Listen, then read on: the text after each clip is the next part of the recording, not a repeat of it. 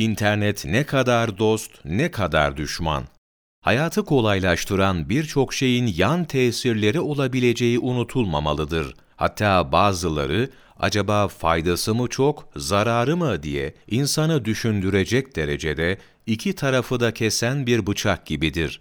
İnternet, niyeti bozuk insanın elinde korkunç bir silaha dönüşüyor. Cinsel özgürlük devri başladı hezeyanına uyarak, daha çocukluktan yeni çıkmış gençler ne ayıbı, ne günahı, dilediğinizi yapın, kendinizi sınırlamayın diyerek internet bu yönde kullanılmaya teşvik ediliyor.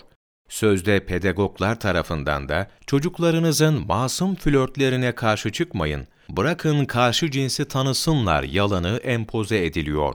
Bunun yanı sıra İnsanlar bir tüketim canavarına dönüştürülüp, internetten alışverişin kolaylığıyla avlanıyor.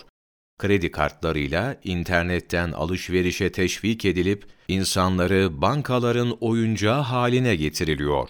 İnternet bağımlılığından kurtulmak isteyenler, günlük kullanım için bir süre belirleyip, bunun dışına çıkmamak, bilgisayarı aile bireylerinin ortak kullandığı bir alana taşımak, gün içinde internete girdikleri saatleri değiştirmek, sorun çözülemiyorsa bir psikiyatristten profesyonel yardım almak yoluna gidebilirler.